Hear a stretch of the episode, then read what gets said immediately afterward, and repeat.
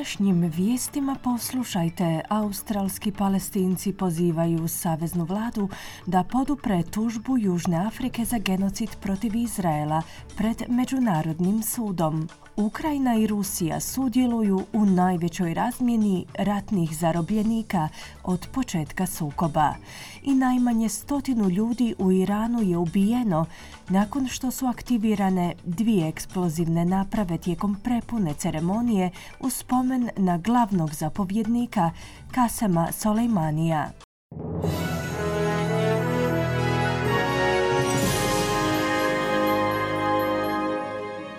Slušate vijesti radija SBS. Ja sam Ana Solomon. Započinjemo vijestima iz svijeta. S nastavkom rata u Gazi, australski palestinci su pozvali Saveznu vladu da podrži tužbu Južnoafričke republike za genocid protiv Izraela pred Međunarodnim sudom. Australija je ranije izdala izjavu potpore za sudski slučaj Ukrajine protiv Rusije nakon njene invazije, dok iz australsko-palestinske mreže za zagovaranje žele da Savezna vlada učini isto za gazu. Naime, Južnoafrička republika je od Međunarodnog suda pravde zatražila hitan nalog kojim se proglašava da Izrael krši svoje obveze prema konvenciji o genocidu iz 1948. u svojoj vojnoj kampanji protiv Hamasa u pojasu Gaze. U Tel Avivu su odbacili optužbe kao neutemeljene, istaknuvši da su djelovali u okviru međunarodnog prava, braneći se od islamističke skupine koju je Australija okarakterizirala kao terorističkom organizacijom. Ali viši politički vođa Hamasa Ismail Hanijeh kaže da je Južna Afrika učinila pravu stvar.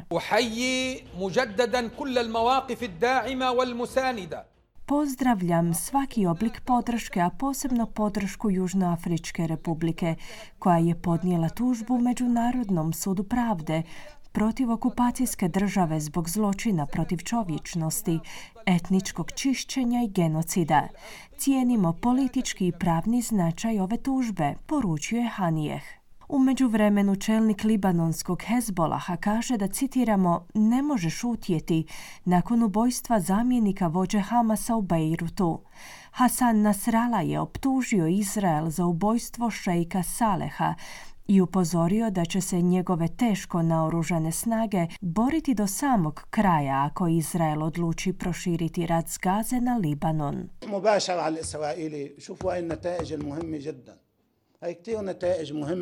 Izraelska moć je moć odvraćanja. Ona plaši susjedne zemlje i narode susjednih zemalja.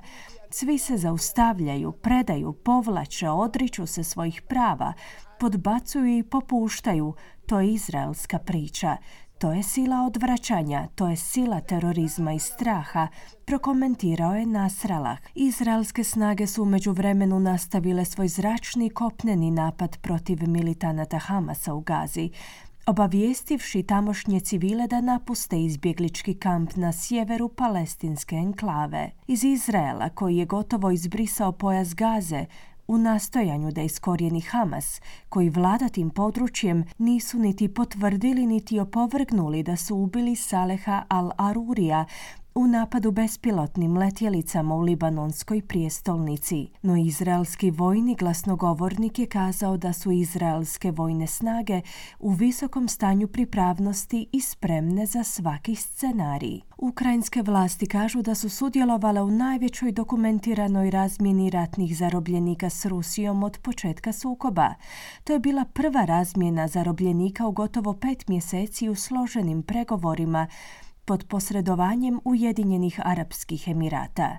Iz Ruskog ministarstva obrane su priopćili da Ukrajina predala 248 pripadnika vojnog osoblja, dok su iz Ukrajine izvijestili da su vratili kući 230 ljudi, odnosno 224 vojnika i šestero civila. U međuvremenu iz Ruskog ministarstva obrane su kazali da je Ukrajina u srijedu ponovno pokrenula raketne napade i napade bespilotnim letjelicama na rusku južnu regiju Belgorod. U posljednjim napadima do duše nema izvješća o žrtvama.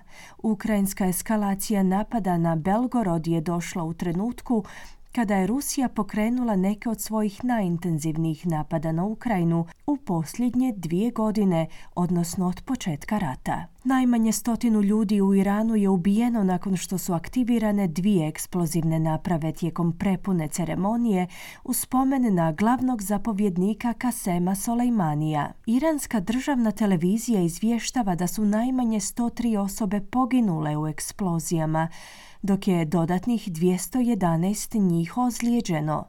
Napad je okarakteriziran kao jedan od najgorih te vrste u Iranu. Iz tamošnje vlade su proglasili današnji dan danom žalosti. Iranski dužnosnici su osudili napad, kazavši da krive neodređene teroriste, budući da još uvijek nitko nije preuzeo odgovornost za napade. Glasnogovornica glavnog tajnika Ujedinjenih naroda Florencija Sotonino je nakon napada uputila priopćenje za javnost u kojemu stoji sljedeće. The Secretary General strongly condemns the attack today on a memorial ceremony in Kerman City in the Islamic Republic of Iran. Glavni tajnik snažno osuđuje današnji napad na memorialnu ceremoniju u gradu Kerman u Islamskoj republici Iran, u kojemu je navodno ubijeno više od stotinu ljudi, a puno više ih je ozlijeđeno. Glavni tajnik poziva da odgovorni preuzmu odgovornost za napade, te izražava iskrenu sučut o žalošćenim obiteljima i narodu, te vladi Islamske republike Iran. A ozlijeđenima želi brzo oporavak, kazala je Soto Nino u svojem priopćenju. Pretpostavlja se da će američki sud ovog tjedna početi otkrivati imena desetaka ljudi koji su bili povezani s preminulim financijerom Jeffreyem Epsteinom. Taj bi potez mogao otkriti nove detalje o njegovom trgovanju ljudima u svrhu seksa. Epstein se družio s titanima Wall Streeta, članovima kraljevske obitelji i slavnim osobama prije no što je 2008. godine priznao krivnju za navođenje maloljetnica na prostituciju. Oduzeo si je život 2019. u dobi od 66 godina, dok je čekao na suđenje temeljem optužbi za trgovinu ljudima u svrhu seksa. Desetke žena je optužilo Epsteina za prisiljavanje na pružanje seksualnih usluga njemu i njegovim gostima na njegovom privatnom karipskom otoku, i u kućama koje je posjedovao u New Yorku, Floridi i Novom Meksiku. Pretpostavlja se da će imena više od 150 ljudi spomenutih u tužbi Virginije Joffrey, jedna od Epsteinovih najistaknutijih tužiteljica, biti objavljena nakon što su godinama bila zapečačena. Slušate vijesti radija SBS, nastavljamo vijestima iz zemlje.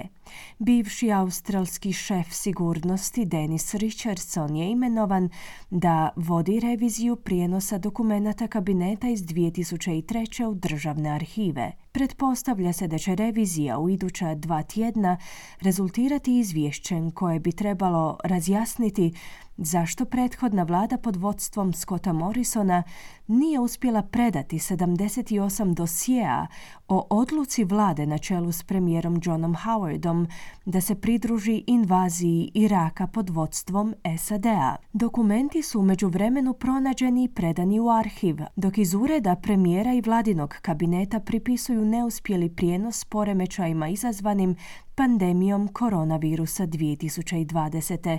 i citiramo očitim administrativnim propustima.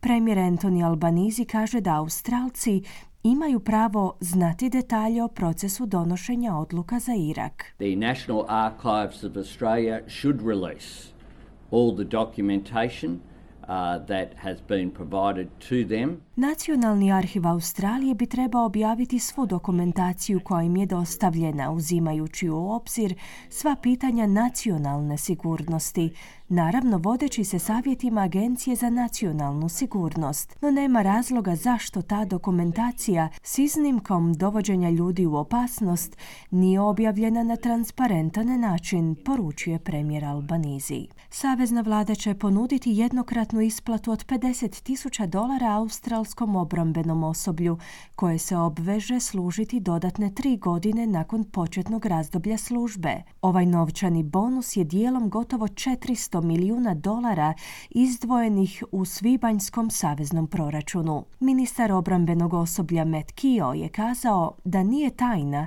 da australske obrambene snage imaju potrebu regrutirati više ljudi ističući da će ovi poticaji potaknuti dužu službu visoko kvalificiranih i sposobnih ljudi. Pretpostavlja se da će ovaj bonus, koji se plaća unaprijed te koji se ne može odbiti od poreza, u početku koristiti do 3400 zaposlenika.